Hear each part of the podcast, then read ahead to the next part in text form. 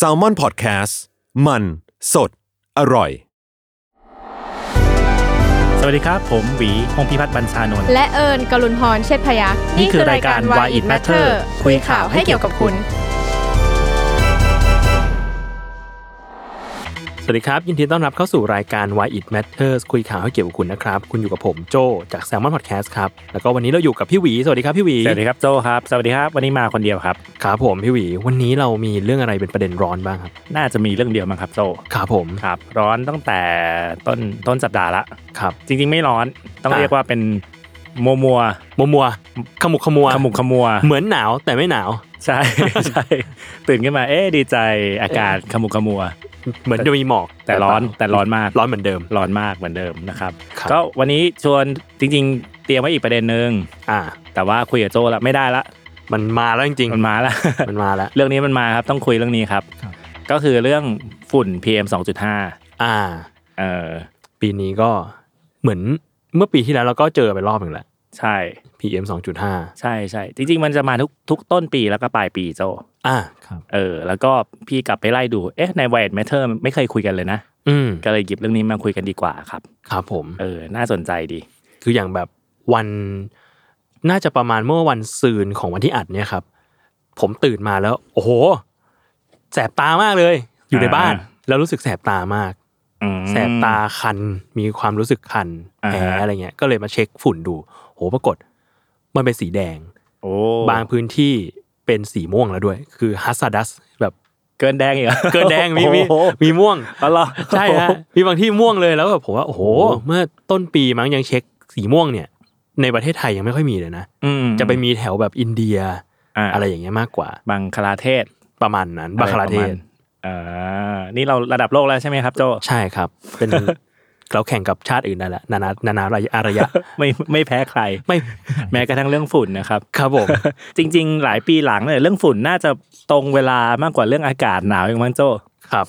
ปีนี้หนาวไม่กี่วันเอง แล้วก็ เออ คาดเดาอะไรไม่ได้อยู่ๆก็หนาว อยู่เออ อยู่ดีก็ฝนอีก แต่ฝุ่นนี่เราคาดคาดเดาได้ ใช่ถูกต้องครับ จริง ๆ ข้อมูลทางวิทยาศาสตร์บอกแล้ว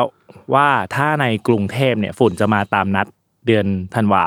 อืม และจะอยู่กับเราไปจนเดือนมีนา อืม เออประมาณก่อนสงกรานต์ โห หลายเดือนนะเนี่ย ใช่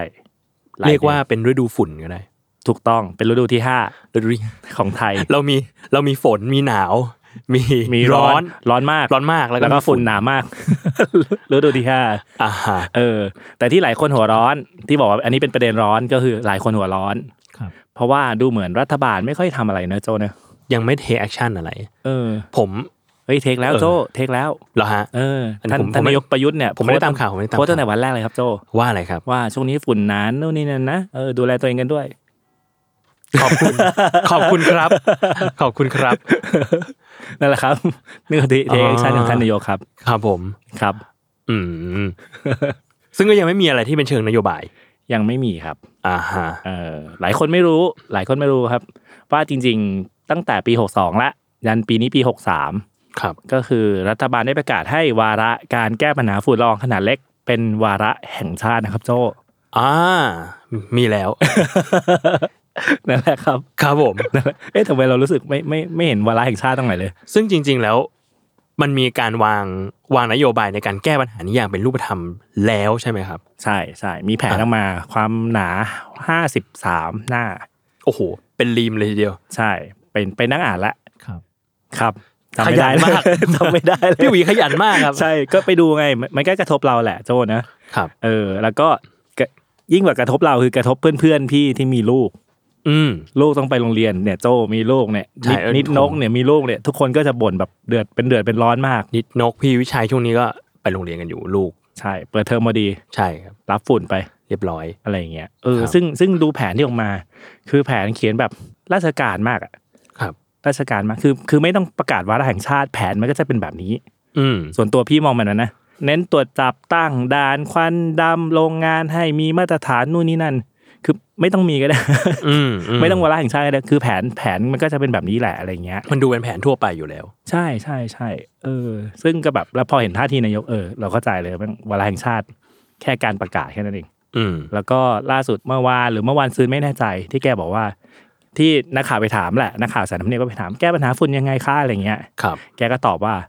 ก็ทำอยู่โน่นนี่นั่นอะไรไง แล้วถ้าจะให้รถวิ่งวันควรขี้ใช้มาตรการที่กระทบอ่ะจะเอาไหมล่ะอะไรเงี้ย อืม คำถามคือ ก็ทำอะไรก็ทำมาสิ อืม ไม่ต้องมาถามกลับ ครับ ถูกไหมอะไรเงี้ย อ่า เออและและพี่พี่รู้สึกตอนแรกพี่อ่านข่าวเก่าปะวะ เหมือนเหมือนได้คุ้น ทำไมคำตอบเหมือนต้นปีทำไมคำตอบเหมือนปีก่อนอะไรเงี้ยครับ ๆอืม เออ พี่ก็เออโอเคมีมีรัฐบาล แล้วมีหรือเปล่านะ ไม่แน่ใจเหมือนกันอะไร อื เงี้ย มอืม เออ แล้วมันกลายเป็นว่าฝุ่นน่ะมาตรงเวลามาก ใช่ มาเป็นฤดูกาลที่แท้จริง ใช่ แล้วก็มันกระทบกับสุขภาพจริง ใช่ใช่ซึ่งซึ่งถ้าผู้มีหน้าจเขาเตรียมการ เราจะได้ยินเขาพูดก่อนที่ฝุ่นจะมา ๆ อืม เพราะฝุ่นมันมาตรงเวลามาก ครับ เออกลับไปดูกราฟก็ได้ครับทุกคนเซิร์ช Google ก็ได้ว่าฝุ่น PM 2.5กรมควบคุมมลพิษอะไรเงี้ยมันจะมี อืม รายงานออกมา แล้วมีกราฟออกมาว่า เดี๋ยวเนี่ย ตั้งแต่วันที่ 15ธันวาประมาณช่วงเนี้ยเดี๋ยวฝุ่นจะมา อืม แล้วฝุ่นมาโคตรจะตรงเวลาเลย เออผมอยากรู้อย่างหนึ่งพี่หวีว่า จริง ๆ แล้วประเทศไทยเราอะเผชิญกับปัญหาฝุ่น PM 2.5 มานานแล้วหรือเปล่า แต่ อืม แต่เราเพิ่งรู้แบบรู้จักมันจริง ๆ ในช่วงแบบสองสามปีที่ผ่านมา ใช่ใช่ครับเอาจริง ๆ เรื่องนี้คุณท็อปวราวุฒิศิลปอาชา ที่เป็นรัฐมนตรีกระทรวงทรัพยากรธรรมชาติและสิ่งแวดล้อม ครับ เขาก็เคยไปพูดในงานหนึ่งแล้วพี่ไปอยู่ด้วยอะไรเงี้ยเขาบอกว่าจริง ๆ ฝุ่น PM 2.5 น่าจะมีมาสักพักแล้วล่ะ อืม แต่เราเพิ่งรู้จักมัน เพราะเราเพิ่งมีเครื่องวัด อ่า เออก่อนหน้าเนี้ฝุ่นที่เราบอกเป็นขนาดเล็กคือ PM 10 อืม อืมต้องอธิบายว่าคำว่า PM ไม่ได้ย่อมาจาก Prime Minister ไม่ได้แปลว่าน ายกรัฐมน ตรี ไได้แปลว่านายก PM ย่อมาจากคำว่า particulate ที่แปลว่าอนุภาค ครับ แล้วก็ matter matter ไม่ใช่ the matter นะ ไม่ใช่เดอะแมทเทอร์ matter ที่แปลว่าสสาร อ่า เออโดยคำแปลคือสสารที่มีขนาดเล็ก อ่า ก็คือฝุ่นละอองขนาดเล็กนั่นแหละ ซึ่ง 2.5 หรือ 10เนี่ยเป็นขนาดของมัน ใช่เป็นขนาดของมัน อืม ซึ่งเขาจะวัดโดยหน่วยที่เรียกว่าไมครอน ไมครอน ไมครอนก็คือ 1 ต่อล้านเมตร อ่า เล็กมากๆ นึกไม่ออกเหมือนกัน ผมเหมือนไมครอนคือใน 1มิลลิเมตรจะมี 1,000 ไมครอนใช่ไหมฮะใช่ไหมนะ โอ้ซับซ้อนอีก จำไม่ได้ประมาณนั้นประมาณนั้น คือจริงๆก็คือหนึ่งต่อล้านเมตรแหละ หนึ่งมิลลิเมตรก็คือ หนึ่งในพันเมตรใช่ไหม ใช่ แล้วก็ในหนึ่งหนึ่งพันของมิลลิเมตรอีกทีหนึ่ง ไม่แน่ ใจ เออประมาณ อ่ะ นั้ เอา น ว่าเป็นหนึ่งหนึ่งในล้านเมตร ใช่ใช่มันเล็กมากมันเล็ก เทียบพอเทียบให้พอเห็นภาพก็คือว่าเทียบแบบขนาดเส้นผมก็ก็จะประมาณเล็กกว่า 20-30 เท่า อืม แล้วแต่ว่าคุณเป็นคนผมหนา หรือผมบาง ครับผม นั่นแหละครับแต่มันเล็กมันเล็กมากนะครับ เดิมหน่วยเขาวัดกันว่า 10 pm อืม ก็คือ 10 ไมครอน อืม เออ10 ต่อล้านเมตร อืม แต่แต่ที่ฝุ่นที่มันเล็กมากคือเล็กกว่า 2.5 pm อืม ก็คือเล็กกว่าเดิมไปอีก 4 เท่า เล็กเล็กกว่านะครับ ไม่ได้แปลไม่ได้แปลว่าไอ้ทุกฝุ่น ทุกอนุภาคมันจะแค่ 2.5 มันเล็กมากๆ กว่าสองจุดห้า ใช่ 2.5 ลงไปอะไรเงี้ย อืม เออแล้วก็อย่างที่รัฐมนตรีท็อปเขาบอกว่า จริง ๆ มันมีมานานแล้วล่ะ แล้วมันเพิ่งเพิ่งมาตื่นตัวเพราะเครื่องวัดมันสามารถวัดสิ่งนี้ได้ อ่า อะไรเงี้ย แล้วก็เกิดปรากฏการณ์ช่วงหนึ่งน่าจะปี 61 ต้นปีที่มัวไปหมดทั้งทั้งกรุงเทพเลย ที่ทุกคนก็ตกใจว่าเอ้ย ใช่ อะไรวะ ใช่ อะไรเงี้ย คือสงสัยมากว่าเกิดอะไรขึ้นทำไมอยู่ๆแบบกรุงเทพเรามันมัวขนาดนี้ เออกลายเป็น Silent Hill อ่า เป็นหนังเรื่องอะไรนะ The Mist อะไร เดอะ เงี้ย เมสอ่า เออทุกคนก็หมอก แต่มันก็ไม่ชื้นๆ เหมือนหมอกนี่หรือมันคืออะไร ก็มีคำอธิบาย อันนี้คือฝุ่นละอองขนาดเล็ก อืม แล้วก็มีคำอภิอธิบายในทางวิทยาศาสตร์มามันคือ PM 2.5 มันคือฝุ่นละอองขนาดเล็กมาก ซึ่งส่งผลกระทบต่อสุขภาพ ๆ ใช่ เพราะว่าร่างกายเราไม่สามารถที่จะกรองได้เหมือนฝุ่น PM10 ใช่ใช่ใช่ PM 10ร่างกายเรามีวิธีในการกรองเยอะนะโจอย่าง ครับ อย่างเช่นอะไรนะขนจมูก อ่า อะไรเงี้ยหรือเข้าไปในร่าร่างกายเองมันก็จะอยู่ในในระบบปอดโน่นนี่นั่น มันสะไม่สามารถซึมไปสู่กระแสเลือดได้ อืม เพราะขนาดมันใหญ่กว่าผนังผนังเซลล์ของ หลอดเลือด ป อ่า ของหลอดเลือดอะไรพวกเนี้ยครับ แต่ PM 2.5 ที่มันน่ากลัวคือมันมันมันซึมเข้าไปได้ อืม เออแล้วพอซึมเข้ากระแสเลือดปุ๊บมันก็คือไปทั่วไปทั่วตัวทั่วร่างกายเลย อืม อันเนี้ยคือสิ่งที่น่ากลัว ครับผม อืม อืม ซึ่งแปลว่าพอเราเพิ่งรู้จักมันอย่างเงี้ย มัน มันก็เลยกลายเป็นว่าเรามาตื่นตัวกันช่วงหลังนี้เอง ใช่ ทางทางที่เอาเราเอาเอาจริงๆเราก็อาจจะอยู่กับมันมานานประมาณหนึ่งแล้ว ใช่ใช่แต่พอมันไม่ไม่เป็นปัญหาที่ป๊อปอัพมาแล้ว เราเห็นภาพชัดอะว่า ครับ เมืองมัว อืม เมืองในความสลัวอะไรเงี้ย ครับ เราอยู่กับมันแบบ แต่พอเอ้ยมันมันมันโผล่มาให้เห็นชัดแหละ อืม เออเราถึงตื่นตัวขึ้นอะไรเงี้ย มันมีคนบอกเหมือนกันครับพี่หวีว่า เออหลายหลายๆคนน่ะนึกว่าตัวเองเป็นภูมิแพ้ อ่า มาตลอด แต่พอแบบพอมีเรื่อง PM 2.5 ก็มันก็มีความตื่นตัวเรื่องการไปซื้อเครื่องกรองอากาศนั่นนี่นั่นนี่มาก็พบว่าเอ้ยจริงๆแล้วเราไม่ได้เป็นภูมิแพ้ อืม แต่ว่าเราอาศัยอยู่กับฝุ่นแบบเนี้ยมาตลอดทั้งชีวิตโดยที่เราไม่รู้ตัว ใช่ใช่หลายหลายคนนะอย่างที่คนที่บ้านพี่อะไรเงี้ยก็บอกว่าเดินอะไรนะก็กวาดบ้านทุกวัน อืม อีกวันหนึ่งก็มีเหมือนรู้สึกสากสากๆเท้าแล้วอะไรเงี้ย อืม ตอนแรกก็เออก็นึกคิดไปเองหรือเปล่าอะไรเงี้ยแต่พอมันมีเรื่องฝุ่นมาไปเปิดเครื่องเครื่องฟอกอากาศ ซึ่งมันจะมีบอกว่าตัวเลขฝุ่นข เย นาด อะน้อย ไหน แค่ไหน ปรากฏว่าตัวเลขอยู่ที่ร้อยสี่สิบร้อยห้า โอ้ สิบ โห อะไรเงี้ย ครับ เออทั้งนี้จริงๆเป็นมันเป็นห้องที่แบบปิด อืม ก็ยังงงอยู่อยู่ว่ายังไงนะครับ ครับ ถ้าดูเฉพาะตัวเลขก็ดูเออกลางๆธรรมดา แต่จริงๆเกณฑ์มาตรฐานมันคือห้าสิบ ครับ ถูกไหมฮะ ใช่ใช่ เออ ใช่ อะไรแบบ เยอะมันเยอะจังวะ มันเยอะเกินเกณฑ์ไปมากเลย ใช่ใช่ใช่ครับผม แล้วก็หลังจากมีเรื่อง PM 2.5 เนี่ยคนคนในสังคมก็เริ่มตื่นตัว วันก่อนไปพี่ไปค้นเล่น ครับ ๆ ที่เขาเรียกว่าเขาจะเรียกข้อมูลพิกัดศุลกากรครับโจ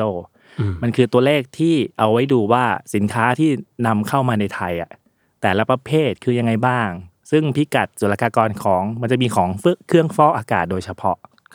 เออแล้วพบข้อมูลที่น่าสนใจคือนับนับแต่เรื่องฝุ่น PM 2.5 มาเป็นประเด็นเป็นข่าวใหญ่อะไรเงี้ยครับ การนำเข้าเพิ่มขึ้นแบบ เป็นสิบเท่าอ่ะแบบก้าวกระโดดมากเลย สมัยก่อนจะอยู่สามสี่ร้อยล้านอะไรเงี้ยฮะเต็มที่ก็เจ็ดร้อยล้าน ปีก่อนอยู่ที่สองพันสี่ร้อยล้าน ปีนี้สิบปีอยู่ที่สองพันห้าร้อยล้าน แล้วก็ อื้อหือ เดาว่าครบปีน่าจะสามพันล้านคือก้าวกระโดดมาก ครับ อืมจะเป็นสิบเท่าของเดิมอะไรเงี้ยเพราะคนตื่นตัวไง อืม ถามรัฐบาลรัฐบาลถามกลับอีกจะเอาไม่ละอะไรเงี้ย เราก็ตื่นตัวกันเองก็ได้ ดูแลกันเองกันก่อนและ คกัรับ นอะไรเงี้ย ถ้าอย่างนั้นถามเพิ่มเติมนิดนึงครับว่าจริง ๆ แล้วตอนเนี้ยมันมีอะไรที่เราสามารถทำได้เกี่ยวกับปัญหา PM 2.5 ไปมากกว่านี้ไหมอะพี่หวี อืม เออเพราะว่าอ่ะดูแล้วมันอาจจะต้องใช้วิธีการช่วยเหลือตัวเองไปสักพักหนึ่ง แต่ว่าหลังจากนี้มันควรที่จะมีนโยบายอะไรที่มันมาช่วยเยียวยาในตรงเนี้ยให้เราสามารถใช้ชีวิตกับมันได้มากกว่านี้ หรือเอ่อถ้ายังกำจัดไม่ได้ก็นั่นแหละ ก็อาจจะต้องแบบป้องกันด้วยวิธีการอะไรบางอย่างหรือเปล่าให้กระทบกับวิถีชีวิตน้อยลง อืมฉีดน้ำ ชินะเหรอครับ มันตึกใบหยก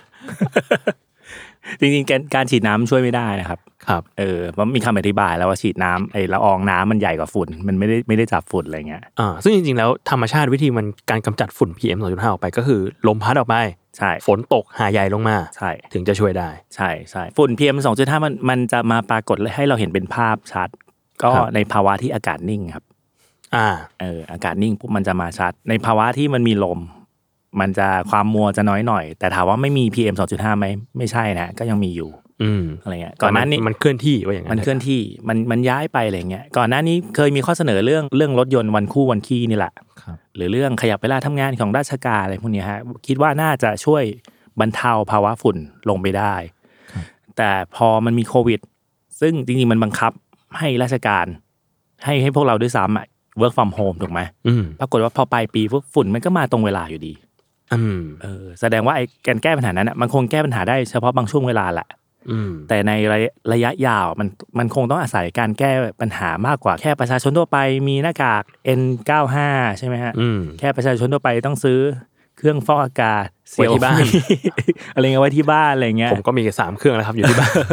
เยอะมากเลยแย่งกันเองแย่ง แย่ อากาศ ง แย่งกันอยู่ในบ้าน ใช่อะเพราะว่าไอ้ที่มาของฝุ่นเนี่ยจริง ๆ มันมันต้องอาศัยการแก้ปัญหาเชิงโครงสร้างโดยแท้ ครับ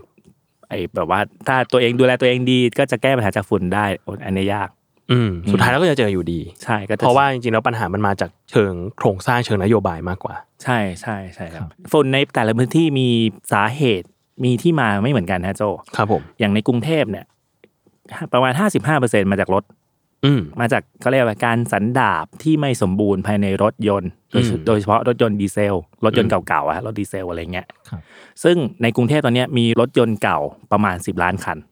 อ่าโอ้เยอะ เยอะ เยอะมาก เยอะมาก แล้วก็ถ้าเทียบกับตัวเลขปีประมาณปี 52อะไรเงี้ยมันเพิ่มขึ้นสมัยก่อนมี 4 ล้าน 5 ล้านคัน ครับ มันเพิ่มขึ้นเป็นเป็นหนึ่งเท่าตัวเลย อืม อันนี้ 55%เนี่ยมาจากรถยนต์เอ่ออีกประมาณ 30 กว่ามาจากการเผา อืม การเผานู่นนี่นั่น อืม แล้วก็ที่เหลือก็จะมาจากการก่อสร้างนู่นนู่นนี่นั่น ครับ ดูแค่สามปัจจัยหลักๆ เนี่ย เราทำอะไรได้อะ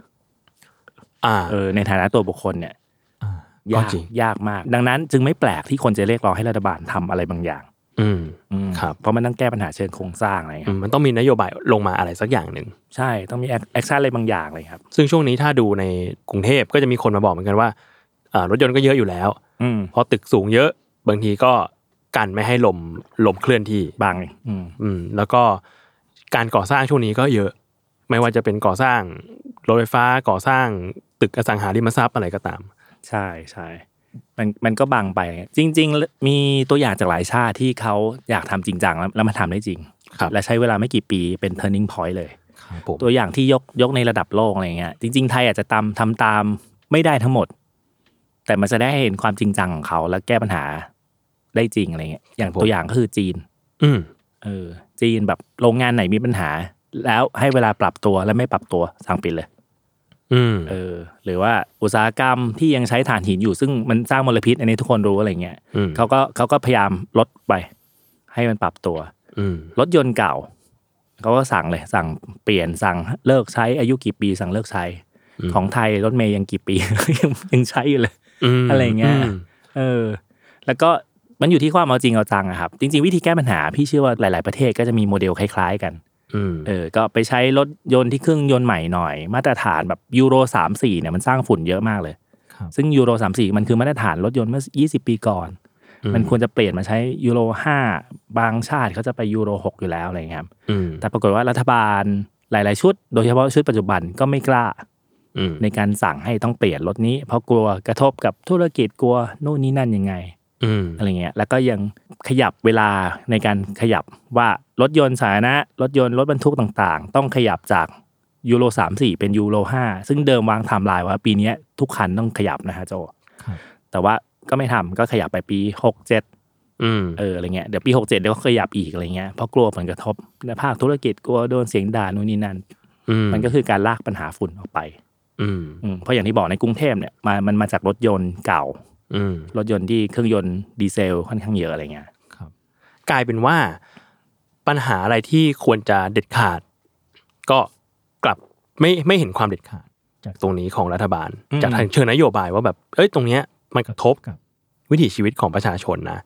ควรจะมีความเด็ดขาดในการตัดสินใจในความที่คุณเป็นรัฐบาล แต่ว่า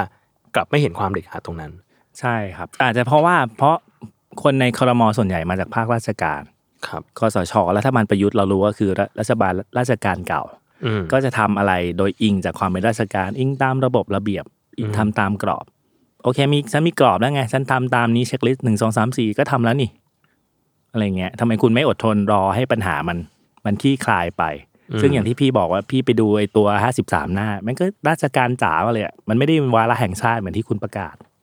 อะไรเงี้ย ติดตั้งจุดตรวจควันดำให้โรงงานช่วยดูแลคุณภาพสิ่งแวดล้อมอะไรเงี้ย มันยังดูเป็นบัตเป็นเอ่อนโยบายเชิงตั้งรับอยู่ ใช่ใช่แพสซีฟมากเป็นรูทีนะครับ อืม ไม่ว่าจะมีฝุ่นไม่มีฝุ่น เอ้ยไม่ไม่ว่าจะเป็นว่าแห่งชาติหรือเปล่า คุณก็จะทำแบบนี้เหมือนเดิมอะไรเงี้ย อืม แล้วก็ที่สำคัญคือเป็น อันนี้อันนี้ที่พี่จะพูดตลอดว่า คือตัวผู้นำรัฐบาลอะขาดความก็เลยกล้าหาญในการคิดนอกกรอบ ครับ คือปัญหาฝุ่นจะมีปัญหาอย่างหนึ่งคือ หน่วยงานของรัฐที่มีหน้าที่ในการรับผิดชอบเรื่องฝุ่นอ่ะ อืม ก็คือหน่วยงานที่ชื่อชื่อว่ากรมควบคุมมลพิษ ครับ ซึ่งอยู่อันเดอร์กระทรวงทรัพยากรธรรมชาติและสิ่งแวดล้อม อืม ซึ่งเป็นกระทรวงที่เล็กมาก ครับ เออแล้วเอ๊ะกระทรวงเล็กแล้วนะกรมแม่งเล็กกว่า เล็ก กระทร เล็ วงกกว่ากระทรวงอีก เล็กกว่ากระทรวงอีก แล้วกรมควบคุมมลพิษไม่ได้ดูแค่ฝุ่น ดูฝุ่น ดูเสียง ดูน้ำดู ทุกสิ่ง ทุกสิ่ง อืม ทำหลายอย่าง ดังนั้นต้องแตกไป ดังนั้นคนที่เกี่ยวข้องกับสิ่งเนี้ย มันจึงมีน้อยมากอำนาจมีน้อยมากอะไรเงี้ย อืม ตัวรัฐมนตรีกระทรวงทรัพย์เองอ่ะตัวตัวพี่ท็อปเองก็บอกว่าอำนาจน้อย ครับ เขาอยากได้อำนาจเพิ่มนู่นนี่นั่นเหมือนพยายามส่งสัญญาณแหละแต่ว่าผู้มีอำนาจก็ อืม จะเอาไหมล่ะ จะแก้ปัญหาเนี่ยเอาไหมล่ะ อืม อะไรเงี้ย อืม ก็ยังทำงานแบบเป็นราชการเป็นพาสซีฟอยู่อะไรเงี้ย ครับ ในขณะที่ประชาชนเดือดร้อนมาก อืม มีเสียงเดือดร้อนมากอะไรเงี้ย อืม แปลว่าปัญหานี้มันต้องแก้ไขที่เรียกว่าการเอาจริงเอาจังของรัฐบาลนั่นแหละ ที่จะทำให้มันเกิดเป็นรูปธรรมขึ้นมาได้ ใช่ใช่ครับ ต้องต้องกล้าหาญแล้วก็ต้องคิดนอกกรอบฮะ ถ้าคุณทำแบบเนี้ยยุทธศาสตร์ชาติ 20 ปี คุณก็แก้ไม่ได้ อืม มันก็จะมันก็จะเหมือนเดิมอะไรเงี้ย ครับ เอาเรื่องง่ายๆเลยเรื่องเปลี่ยนมาตรฐานเครื่องยนต์ให้เป็นยูโร5อย่างเงี้ยคุณก็ยังไม่ทำเลย เป็นเรื่องง่าย อืม มากนะเบสิกที่สุด ครับ อย่าว่าอย่าไปว่าแค่ถึงการปิดโรงงานเลย ซึ่งคุณไม่กล้าปิดหรอก อืม หรือว่าอย่าไปว่าแต่การบังคับอะไรอย่างเงี้ยซึ่งซึ่งคุณไม่กล้าทำหรอกอะไรเงี้ย อืม จริงๆมีมีคนมาช่วยกันคิดคิดนอกกรอบเหมือนกัน วันวันนั้นที่รัฐมนตรีกระทรวงทรัพย์ไปช่วยกันคิดอะไรเลยเออน่าสนใจดีอย่างเช่น ครับ อย่างเช่นจริง ๆ พื้นที่ของหน่วยงานราชการในกรุงเทพมันเยอะนะ อืม เออ แต่บางที่ไม่ได้ใช้มีที่ว่างเยอะเลย ที่คนทั่วไปก็ไม่ได้ใช้ประโยชน์ทำมาเป็นพื้นที่สีเขียวไหม อืม เออหรือปัญหาฝุ่นหลายครั้งมันเกิดจากรถติด แต่ไอหน่วยหน่วยงานราชการบางแห่งอ่ะมันอยู่ในจุดที่จุดยุทธศาสตร์มาก คือถ้าเปิดให้ประชาชนสามารถขับรถผ่าน สัญจรผ่านเงี้ย อืม มันช่วยแก้ปัญหารถติดได้ประมาณหนึ่งเลย อืม อะไรเงี้ยก็มีหลาย ๆ โมเดล อืม เออที่ช่วย ซึ่ง คิด การการแก้ปัญหารถติดก็คือลดการที่รถยนต์จะต้องมาสันดาบเครื่องอยู่ในท้องถนน ใช่ใช่ ลดเวลาตรงนั้นลง ใช่ใช่ใช่ อืมอืม อืมแล้วกฎกรุงเทพเราอย่างเราเราก็รู้ทุกคนก็รู้ว่าเป็นเมืองรถติดอันดับต้น ๆ ของโลกอะไรเงี้ย ครับ อันดับต้นของโลกเลยนะโจ ไม่แน่ใจเหมือนกันนะ แต่ผมไปอินเดียมาผมว่าอินเดียนี่ติดมากเลยนะ ติดมากใช่ ใช่ เขาเขาจะแข่งกันอินเดีย ครับ อินโดนีเซีย อินโดนีเซีย ฟิลิปปินส์ อ่ะ ไทย ไทย แข่งกันอยู่ประมาณ ประมาณนี้ฮะ ประมาณนี้ อืมอืมเห็นมีคนพูดถึงนโยบายการเลื่อนเปิดเทอมด้วย เลื่อนเปิดปิดเทอมของเด็ก พอเป็นผู้ปกครองเนี่ยผมคุยคุยกับเพื่อนหลายคนที่ก็มีลูกแล้วเขาก็จะคอนเซิร์นในเรื่องนี้มากว่าฝุ่นมันมีผลกระทบต่อร่างกายจริงๆนะ โดยเฉพาะของเด็กที่มันอยู่ในช่วงพัฒนาการ ใช่ใช่หลายมีข้อมูลวิจัยมีงานวิจัยหลายอันบอกว่าเราพูดถึงฝุ่นมันไม่ไม่ได้มีแค่ฝุ่น มันมีสารพิษสารต่าง ๆ อยู่ในนี้ด้วยเป็นร้อยสองร้อยชนิดเลยอย่างเงี้ย ครับ แล้วก็ถ้ามันเข้าไปในในร่างกายอ่ะกับเด็กอ่ะย่อมมีผลกระทบมากกว่าผู้ใหญ่ ครับ อยู่แล้วอะไรอย่างเงี้ยครับ อืม ก็มีมีข้อเสนอหนึ่งน่าสนใจคือว่าในเมื่อเรารู้ว่าฝุ่นมันมาเป็นฤดูกาล อืม แล้วมันมาค่อนข้างตรง ตรงแบบจนน่าแปลกใจทำไมไม่ใช้ช่วงเวลาที่ฝุ่นมาเออเป็นช่วงปิดเทอมไปละเด็กจะได้อยู่บ้านด้วย อืม เออลดปริมาณการสัญจรของของรถผู้ปกครองที่จะต้องมาส่งลูกหลานด้วย หรือมารับลูกหลาน อืม ด้วยอะไรเงี้ย เป็นนโยบายที่อันนี้ก็จริง ๆ จริง ๆ ไม่ยากเลย ใช่ เปลี่ยนเปลี่ยนเวลาการเปิดปิดเทอม คือถ้าสมมติว่าเราเริ่มมีอุปกรณ์ดูแลตัวเองกันประมาณหนึ่งแล้ว มีหน้ากาก มีเครื่องฟอกอากาศอยู่ในบ้านกันประมาณหนึ่งทำไมไม่ทำให้ฤดูตอนนั้นที่มีฝุ่นเข้ามาให้ลูกหลานหรือเด็กที่เป็นอนาคตของชาติเนี่ยอยู่ที่บ้านด้วย ใช่ เดิมเดิมพี่คิดว่าการเลื่อนเปิดเทอมมันน่าจะเป็นเรื่องใหญ่ ครับ น่าจะเป็นเรื่องที่แบบเกี่ยวข้องกับคนหลายแสนคนเลย อืม แต่ตอนมีโควิด อ่า แล้วเลื่อนเปิดเทอมอ่ะปรากฏว่าคือถ้ามันจำเป็นอ่ะ มันก็ทำได้ เออมันก็ทำได้นี่ อืม อะไรเงี้ย และถามว่าตอนเนี้ยมันก็มีหลาย ๆ สถาบันการศึกษาที่มันเปิดเทอมไม่ตรงกันเหลื่อมๆกัน ซึ่งผมงงมากตอน ผมไม่เข้าใจแล้วว่าตอนนี้เราเปิดเทอมปิดเทอมกันตอนไหน สมัยก่อนเราจะเปิดปิดเทอมเพื่อหนีฝนถูกป่ะ ครับ แล้วทำไมเรามามาเลื่อนเพื่อปิดหนีฝุ่นไม่ได้อะไรเงี้ย อืม แล้วยิ่งตอนนี้จะมหาลัยหลาย ๆ แห่งยังเปิดแบบอาเซียนอยู่ ซึ่งซึ่งก็ยังงงๆอยู่ อ่าคือตอน ไม่ได้ ตอนนั้นตอนนั้นจะมีการเปิดเปิดปิดตามอาเซียน อ่าใช่ อ่าซึ่งตอนนี้ก็มีการสลับกลับมาหลายที่แหละ ใช่หลายที่กลับมาหลายที่ยังเหมือนเดิม ครับ ก็ยังงงๆอยู่อย่างอย่างอย่างธรรมศาสตร์เงี้ยเดิมเดิมจะมีเขาเรียกอะไรเปิดเทอมมิถุนา อ่า ก่อนเปิดเทอมจะมีงานรับเพื่อนใหม่ ซึ่ง ครับ ตรงกับวันที่ 11 พฤษภา อ่า วันปีดีอะไรเงี้ย ครับ เราก็จะรู้ว่าเออวันปีดีอีกเดือนเดือนหนึ่งจะเปิดเทอมแล้ว เดี๋ยวนี้ ไปไหน ไม่ รู้แล้ว ไปไหนไม่รู้แล้ว ไม่รู้เปิดปิดเมื่อไหร่แล้วครับตอนนี้ ใช่ใช่งงงงงง ผมรับน้องฝึกงานทีนึงผมงงมากเลยมอไหนเปิดตอนไหนปิดตอนไหน ใช่ใช่เอ ครั อบ เออเนอะและและตอนนี้คือน้องฝึกงานสมัครฝึกงานทั้งปีเลย ใช่ครับ กลายเป็นว่าเปิดตอนไหนก็คือมีน้องมาถามได้ตลอดว่า รับฝึกงานไหม เออ รับฝึกงานไหมซึ่งผมก็ก็งงอยู่ไม่รู้เหมือนกัน เออเออ ว่าว่าอืมเราจะทำยังไงกับนโยบายนี้ดี เออ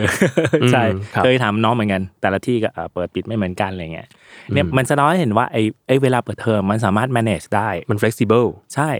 อืม ใช่ และอย่างที่บอกว่าที่เราคุยกันนี่คือเป็นปัจจัยฝุ่นกรุงเทพอย่างเดียวนะครับ ฝุ่นภาคเหนือก็มีพีเรียดในการมาไม่ตรงอีก อืม เออแล้วแล้วทำไมไอ้สถาบันการศึกษาภาคเหนือกับกรุงเทพต้องเปิดตรงกันด้วย ก็ไม่จำเป็นนี่ ครับ ปิดเพื่อเลี่ยงได้ไหมอย่างเงี้ย อืม ถ้าหลายคนยังจำได้ก่อนโควิดมา อืม เราก็วิกฤตไปทีนึงแล้วนะ จนถึงบางช่วงที่ค่าฝุ่นมันสองร้อยยังไม่สีม่วงเลยอะ ครับ เออ สีอะไรนะ สีแดงสี แดงอะไรอย่างเงี้ย ตอนนั้นก็แบบกรุงเทพก็สั่งปิดโรงเรียนนู่นนี่นั่น แล้วพี่เชื่อว่าถ้าเรายังไม่แก้อย่างเงี้ยการแก้ปัญหาฝุ่นมันการแก้ปัญหาเชิงโครงสร้างระยะยาว พี่เชื่อว่าต่อไปก็จะมีคำสั่งปิดโรงเรียนอย่างเงี้ยเกิดขึ้นทุกปี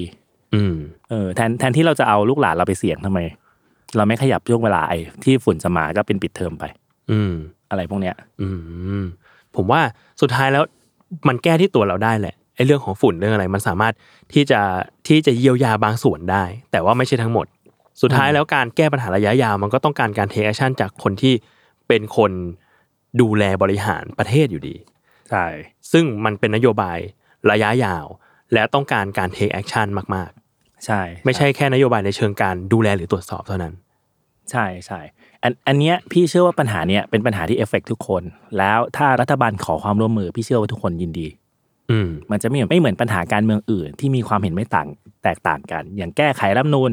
อืม มันจะมีมุมมองต่างกันได้ อ่า เออแต่เรื่องฝุ่นเนี่ยทุกคนน่าจะเห็นตรงกัน ทุกคนได้รับผลกระทบเหมือนกันหมด ใช่ อืม เอฟเฟกต์เหมือนกันหมดเลย และทุกคนถ้าทำได้คะแนนเสียงเหมือนกันหมด ครับ เออคำถามคือไม่ทำไม่เริ่มอะไรเงี้ย อืม เออจริง ๆ ปีก่อนก็มีมีการแคมเปญกันยกใหญ่ผ่านเว็บไซต์ change.org ซึ่ง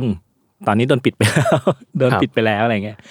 พยายามผลักดันเรื่องกฎหมายอะไรนะอากาศสะอาด มีเครือข่ายอากาศสะอาด มีหลายๆคนออกมาแบบ อืม คือเขาเรียกอะไรถวายพานนี่แหละ อืม แค่แค่รัฐบาลรับไปแล้วไปผลักดันอะไรต่อ แล้วแบบแบบอันนี้คือผลงานของเราอย่างเงี้ย อืม เออพี่พี่ก็เชื่อว่าคนก็จะแบบ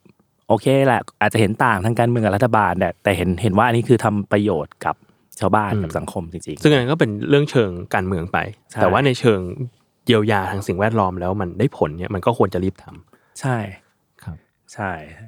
และ อืม และพี่พี่เชื่อว่าปัญหาฝุ่นเนี่ย เดี๋ยวต้นปีหน้าเราก็อาจจะมาคุยกันอีก